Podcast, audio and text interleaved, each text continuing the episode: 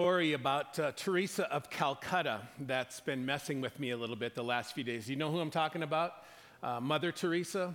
You've heard of her. Some of you maybe haven't heard that much about her. She died in 1970 or 1997, so it's possible that some of you in the room really don't know that much about her. So real quick, here's her story. She was an Albanian Indian Catholic nun, founded the Missionaries of Charity, an incredible organization, raised up over 4,500 nuns in 133 countries over time. And her order focuses almost exclusively on caring for those that are dying, especially dying of HIV, AIDS, leprosy, tuberculosis. They run soup kitchens and dispensaries and mobile clinics and family and children's counseling programs, orphanages, schools, and those that are part of the order take vows of chastity, poverty, and obedience, and a fourth vow, which is to give wholehearted free service to the poorest of the poor. She's been one of the most revered Jesus followers in modern history. So revered, so respected that she was actually awarded a Nobel Peace Prize in 1979. And not long after that, the CBS News program 60 Minutes sent Dan Rather to India to interview her. Now, I wish I could show you a clip. I couldn't find the whole clip. YouTube rarely fails me anymore, but I couldn't find the whole thing. But there's plenty of people that report on exactly what happened. Dan Rather sat with Mother Teresa, and he asked her a series of questions, and then he got to one really interesting question. He asked her, "When you pray, what do you say to God?" And Mother Teresa was quiet for a moment, and her response was, "I don't say anything, I just listen." And now those who watched the interview say that there's kind of an awkward silence where Rather looks kind of discombobulated. And when he kind of figured out what to do next, he spun the question around and said, "Okay then, when you pray to God, what does he say to you?" And after a pause, Mother Teresa said, "He doesn't say anything, he listens." And Rather's kind of thrown off by her response. He's trying to be all professional, but before he can say anything else, Mother Teresa cuts him off and says, "I'm so sorry, but if you don't understand that, I can't explain it to you." Now, Mother Teresa is referring to a type of prayer that's beyond just talking to God or even listening to God. It's what St. John of the Cross referred to as silent love, simple attentiveness to the presence of God, receiving his love into the depths of your being and then giving it back in worship. We've been talking about prayer all month. This is the second in these series that we're doing on sacred practices, 2 a year for the next 5 years. We're going to take twice a year and do a deep dive on a certain sacred practice. Last summer, our board and core leaders, we settled on 10 timeless spiritual practices, means for spiritual growth and transformation. And we say around here that our reason for being, our purpose, is to help each other belong and become deeply rooted followers of Jesus. And these practices are the means for becoming deeply rooted followers. They're the means, not the measures. Last fall, we looked at Sabbath keeping, and then for the last 3 weekends, we've been talking about prayer. We've been getting progressively deeper each week, or a little bit more in depth. And so in week 1, I started the whole thing with what I kind of thought of prayer as sort of a 101 approach, just talking to God with emphasis on set prayers, pre-written prayers, the Lord's Prayer, praying the Psalms. That was kind of our starting point. When you don't know what to pray, you can always pray the Psalms. The Psalms are this incredible prayer book, prayers of joy, lament, and praise. There's prayers for those that are confused. There's resolute prayers in the Psalms. And then in part 2, Pastor Brody taught a message about talking with God. It was a prayer, a message about, kind of bringing God your concerns, praying through your life, interceding for others, petition, prayers for God's kingdom to be established, to break through and penetrate our world. That was sort of prayer 201. And then last weekend, Pastor Rita did a message about listening to God, discerning the movement of God through his Spirit, the promptings of God, how to recognize the promptings of God in Scripture and circumstance, how to recognize the voice of God's Spirit when he speaks through others. And we sort of described that as prayer on a 301 level. Well, in this last message, and trust me, I won't be long. We've got baptisms. We'll get to that in just a few moments. We've got a great celebration ahead. But I want to just take for a few minutes here and help you think about what it's like to experience a type of prayer that I would consider sort of next level prayer, prayer on a 401 level. And as I describe this and as I kind of do all of this morning, this is probably not as linear as I'm making it sound. If your prayer life is mostly interceding for others or expressions of gratitude, asking God to help you in your times of trouble, that is not immature prayer. Don't hear that at all. Desperate prayers are fine prayers. It's where we all start. That's kind of the beginning point, but we build from there. Anybody sort of builds their skills over time. Connor McDavid is arguably the best in the world at what he does. Not so much last night, by the way. Anyway, yet he still does puck handling drills and skating drills and shooting drills. He never stops developing and practicing the basics. As long as he plays the game, he'll do that. Musicians do that. They continue to practice the scales. Guitar players, pianists, they continue to work their craft. There's sort of a progressive nature like this with prayer as well. As your walk with Jesus matures by the Spirit, maybe you can move beyond talking to or talking with God and sure begin to listen to God. But there's another possibility, that is finding deep meaning in just being with God. In relationships of all kinds, Jamie was talking about this a few minutes ago. You can even measure the intimacy level in your relationship by just how comfortable you are simply by being together. Even when you're not doing all that much, there's a certain comfort in being in a relationship where you can just be together even in silence. Think about a dating relationship. Early on in relationships, a lot of couples will describe how they can just talk to each other for hours. I hear this stuff all the time, and Karina and I were like this early on. You know, you can stay up till 2, 3 in the morning talking because you have so much to learn about each other. That's a great thing.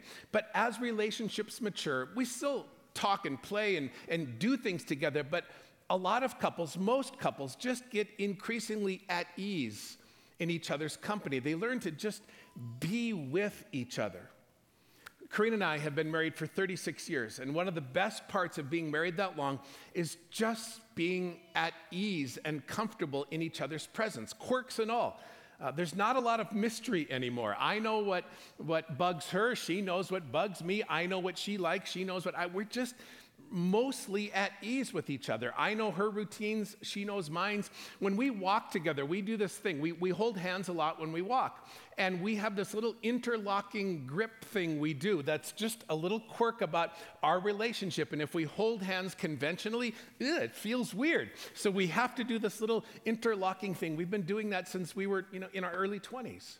There's ways we show affection for each other. There's ways in which we touch. We just know how to be with each other without thinking that much about it.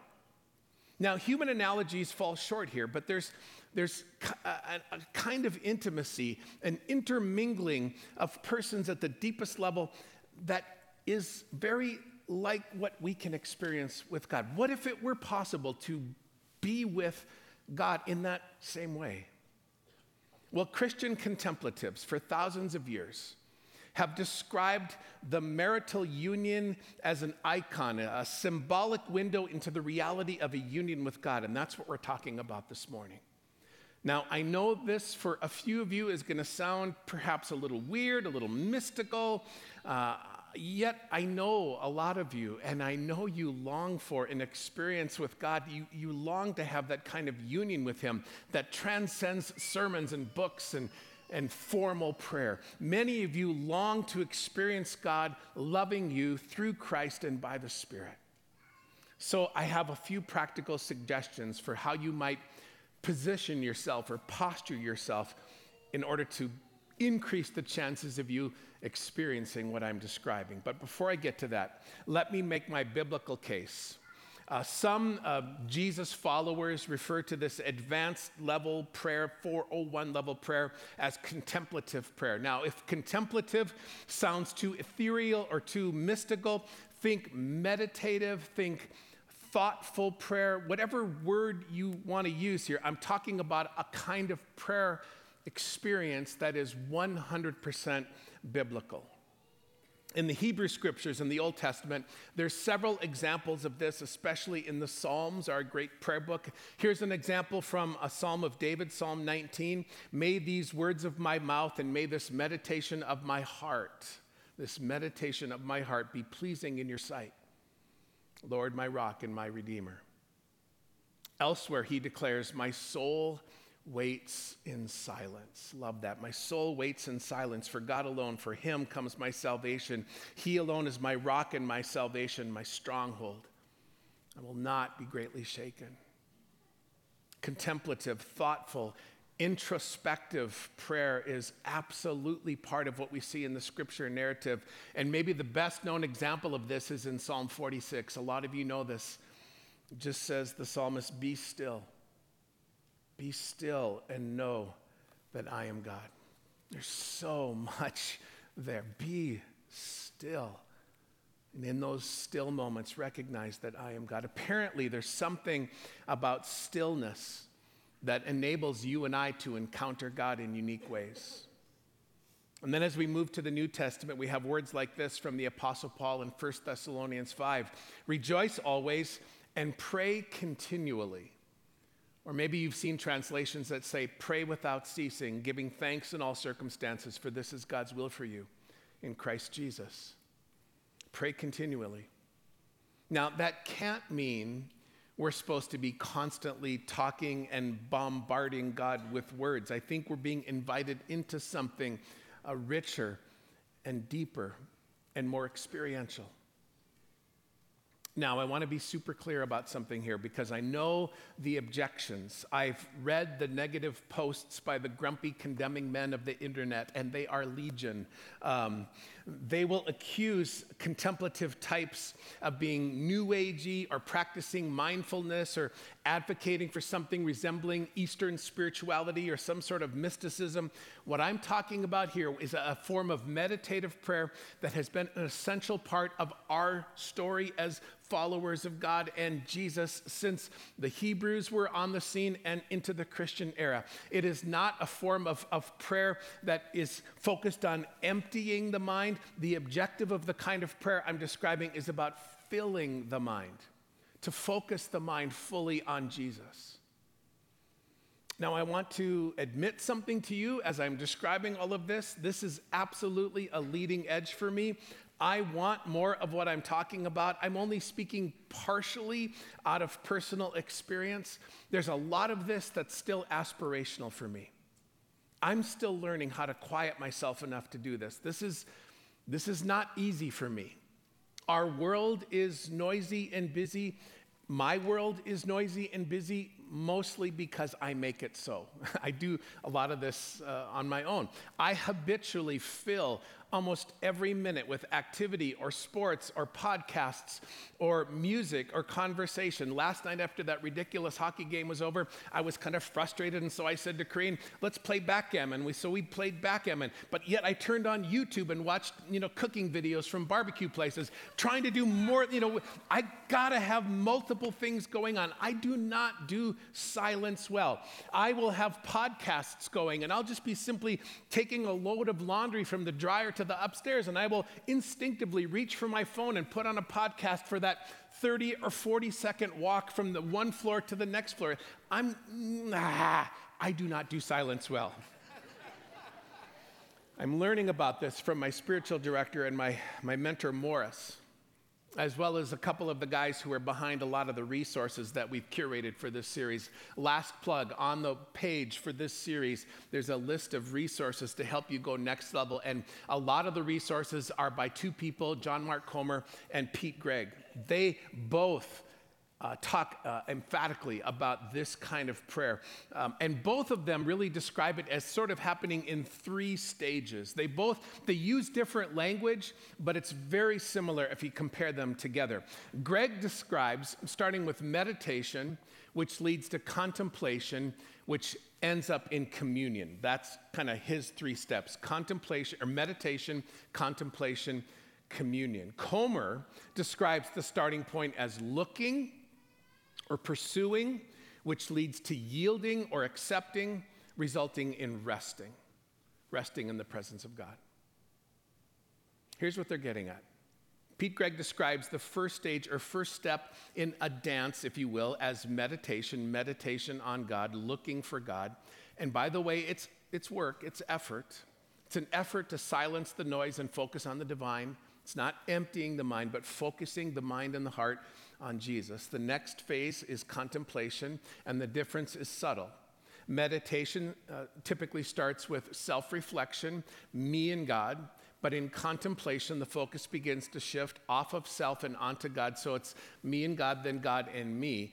In other words, as I go deeper in this, the center of gravity shifts, and I become less aware, less obsessed with myself, and more of my focus is on God. And if that happens, great. If that simple move happens, that's great. That's already progress, but there's another level, and it doesn't always happen, that spins us all the way over to here where it's possible to experience a type of communion where, in effect, it's only God.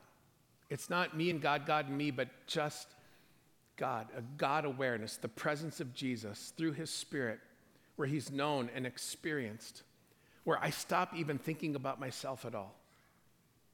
Charles Wesley describes this as being lost in wonder and love and praise. Meditation is focusing our thoughts on Jesus. It might mean sitting quietly. It might mean going for a slow walk in nature. One way or another, it definitely is going to involve quieting the mind and quieting the environment. And once the atmosphere is right, a great place to start, the best place to start is in the scriptures. And I'm not talking about in-depth Bible study now. I'm talking about taking a line or two from scripture, maybe from the Psalms, and using that scripture as a window to help you focus on God's presence. Here's how it can look. This is from Psalm 63. You, God, are my God. Earnestly I seek you. I thirst for you. My whole being longs for you. You can read and you can think and you can pray through that verse for quite a while and see where that takes you. Psalm 139 is probably the go-to psalm for me. I read it more often for myself. I read it in the presence of others in pastoral care situations. I never get tired of these lines. For you created my inmost being. You knit me together in my mother's womb. I praise you because I am fearfully and wonderfully made. Your works are wonderful. I know that full well. Or from James, the brother of Jesus, we get this great promise. Come near to God, and he will come near to you. Come near to God, he will come near to you. There is absolutely a time for in-depth Bible study. There's time for word studies. There's time to get into textual criticism. If you know me at all, if you've been through our services here and you know my teaching ministry, I always emphasize authorship and genre and context. There's always a reason for the original author and his intent and all of that, or her intent. But sometimes, rather than reading for education or information or application, it's not a bad idea to take scripture in small bite-sized pieces and read and meditate for revelation and encounter. The first psalm in the whole collection of psalms says this, Blessed is the one who delight is in the law of the Lord and who meditates on his law day and night. Meditation on scripture is ideal, but it doesn't have to be the only way. We're talking about that in this series. Scripture described, we talk about sometimes a special revelation, scripture, Jesus, but there's also general revelation. There are things we can discern about the Creator by looking at creation. That's why so many people talk about having divine encounters when they're in a particularly beautiful place that kind of takes their breath away and takes them sort of into a different place with God where it's easier to meditate on God. You all know what it's like to be in the mountains and just, boy, you can sort of feel the presence of God in the Rockies, right? We stand at Lake Louise and tell me God is not real. Like you can connect with the divine in places like that. It happens at the ocean. You could happen through art, through other forms of beauty, visual art, paintings, music, can all be portals to the divine. Now, I would suggest that scripture is the ideal starting place for meditation, but there are other gateways to become more aware of God's presence and his goodness. Some people, when they try to enter into this kind of prayer experience, they find it helpful to repeat certain prayerful phrases. There's a Franciscan prayer that monks will use sometimes. It's just, my God and my all. My God and my all. Pray that several times. My God and my all. Or some contemplatives suggest praying repeatedly, thank you, Jesus. Thank you, Jesus, as a way to quiet your mind and your heart and help you become more aware of God's presence. This may be, what Jesus is getting at when he describes how to pray in Matthew chapter 6. In the Sermon on the Mount, there's that place where, in Matthew's version, the disciples ask Jesus to teach them to pray. He's talking about prayer, and this is what he says to them. He says, when you pray, go into your room, close the door, and pray to your Father, who's unseen. Then your Father, who sees what is done in secret, will reward you. I'm not sure how much you've thought about what the reward is.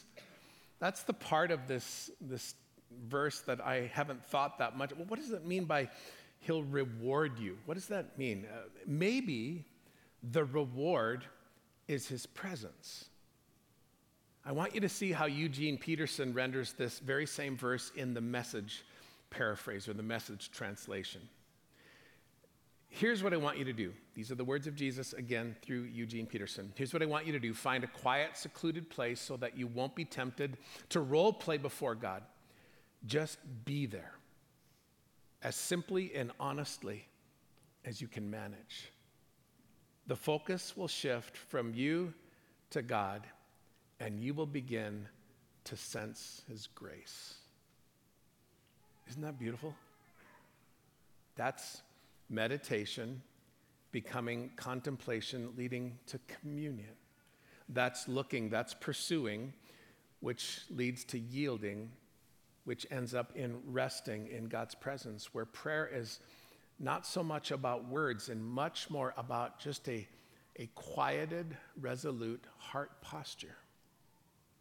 And if this seems a little out there, a little unattainable, if you're not buying what I'm selling, listen, you're probably more familiar with this than you realize, because I think something like this happens in here all the time, in a room like this in worship. If you're at all like me, you often come into this place with other things on your mind, perhaps what you're going to do later, whether or not Snowmageddon's going to happen today, or what you're going to do for lunch, or maybe you're a little bit upset right now because you had an argument on the way here and you're not resolved, and so it's a little tense, whatever. You walk in here, you're distracted. And then somebody like Jesse or Jamie or somebody, one of our other worship leaders, kind of steps in here and they read a scripture or they pray a prayer, and you start to find yourself getting a little bit drawn in, and then a lyric comes up on the screen of a song, and you begin to sing a little bit, and you recognize, because a lot of the lyrics that we sing come right from the scriptures, and you start to realize that you're singing scripture, and you might even start to tell yourself in your mind, focus a little bit, or you might start to realize this is connecting with you. And as we start to sing, your focus becomes on the lyrics and the melodies. That's meditation. And sometimes as this is occurring, you start to forget about, what's going to happen later today or lunch or the argument. And you might even get swept up a little bit in that line from the song. And that might get a hold of you a little bit, and suddenly you're contemplating. And it's not so much about you and God anymore, but now it's becoming God and you. And sometimes, I know it only happens occasionally for me, but sometimes in worship, through the music, through the voices of your friends, maybe in a prayer or in a reading or in silence or in testimonies that we're about to see, you begin to forget about everything. You forget about who you are and what you are, and you become barely conscious of what you're doing. You aren't paying attention to anything around you anymore. You're caught up in the presence of God, and that's when real contemplation comes to its fullness. And all of a sudden you recognize this real communion. Even if you're not a religious person, even if you're skeptical, this has probably happened to you. Something like this has happened to you. Think about what it's like to go to a movie, like a really good movie, an epic movie that, or maybe in a theater it can happen. You can have this happen at home. What does everybody do when they get ready for a movie? Get their popcorn, get their drink. It's in a theater. You sit, you find your spot, you get comfortable, you put your stuff out there. At home, you dim the lights, you get the sound set just right, you silence your phone, you get everybody there, you get everybody dim. Okay, everybody, we're going to start the movie now. You get comfortable. You start that. You're meditating. You're focused. And if the movie is good, really good, you forget your surroundings. You lose track of time. You aren't focused on the volume. You're barely aware of the person sitting next to you because you're into it. That's how meditation becomes like contemplation. You've gone sort of next level. And if it's a really, really good movie, like one that really connects with your heart and touches your soul, 2 or 3 hours can fly by like that. You don't even move. You don't think about anything else. And when it's over, you sit there staring at the credits. You don't move. Have you had that experience in a theater where it's such a great movie and there's a bunch of people in the theater and the credits roll and nobody gets up because there's like a social contract. Everybody recognizes that to get up immediately would be inappropriate. And so everybody just sits because we've all just had this experience together.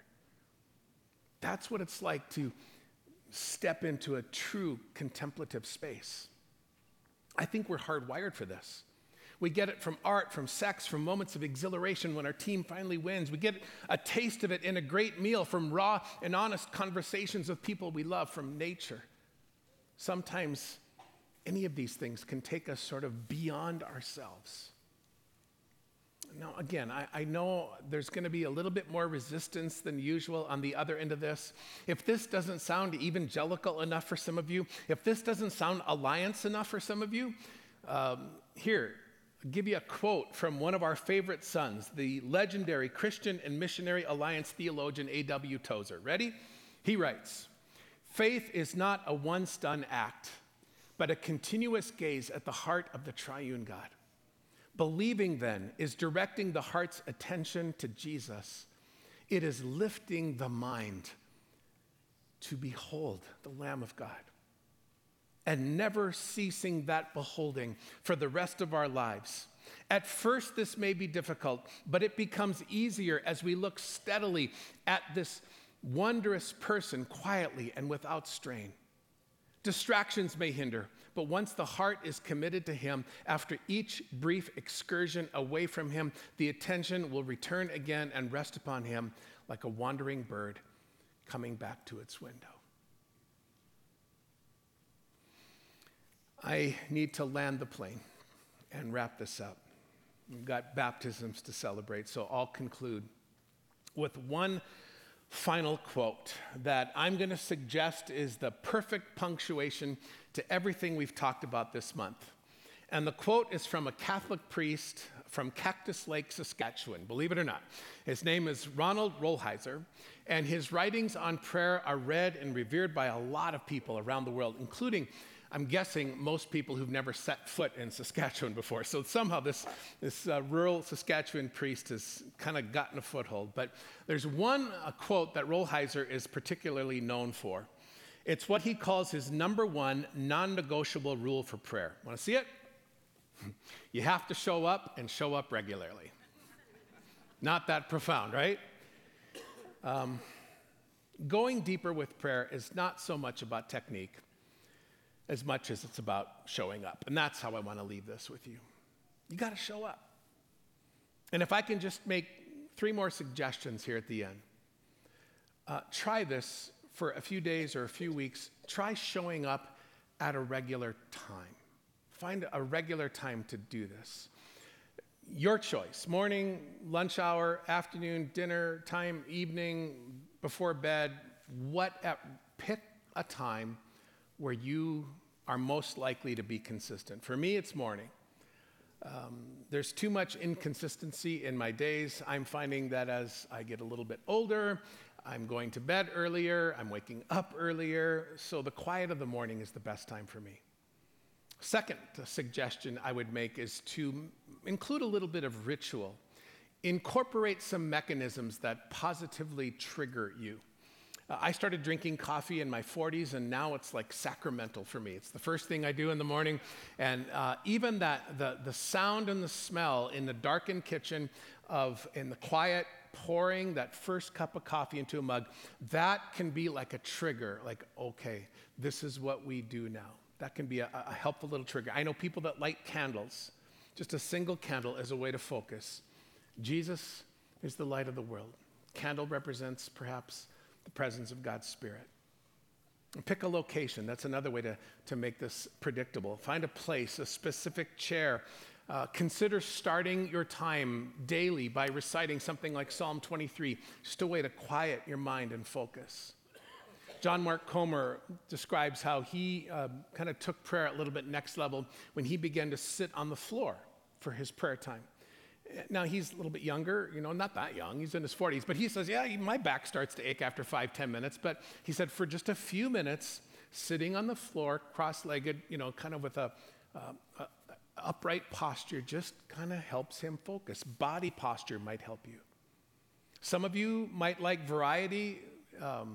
That's you, great. But a lot of us need predictability. We form habits through repetition. And most contemplatives find that a good rhythm is more important than duration.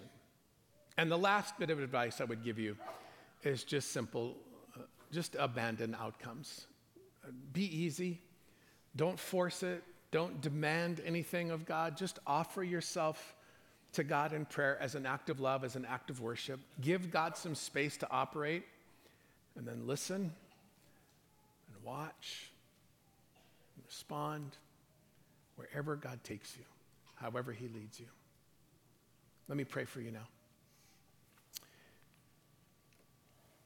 Heavenly Father, I thank you for this divine invitation that you've given us to commune with you. I thank you that you're a God that responds to our prayers, has given this gift, this mechanism, this capacity, even this desire to be with you. God, would you help a lot of us to sort of push past our resistances and our skepticism and seek you. Thank you for the promise that those who seek, those who draw near, like James says, you will draw near when we draw near to you.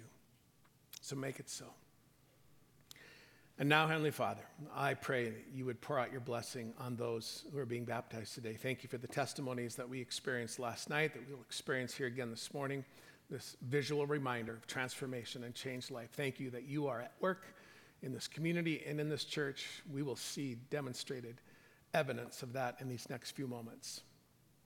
So God, may even in this act of celebration, may it be less of me and you, you and me, but just you and you at work. In your name we pray. Amen. You're going to hear several testimonies this morning, several of them are recorded for us on the screens. You're not going to get them all, but this is a sampling of what you're about to experience. Let's celebrate together.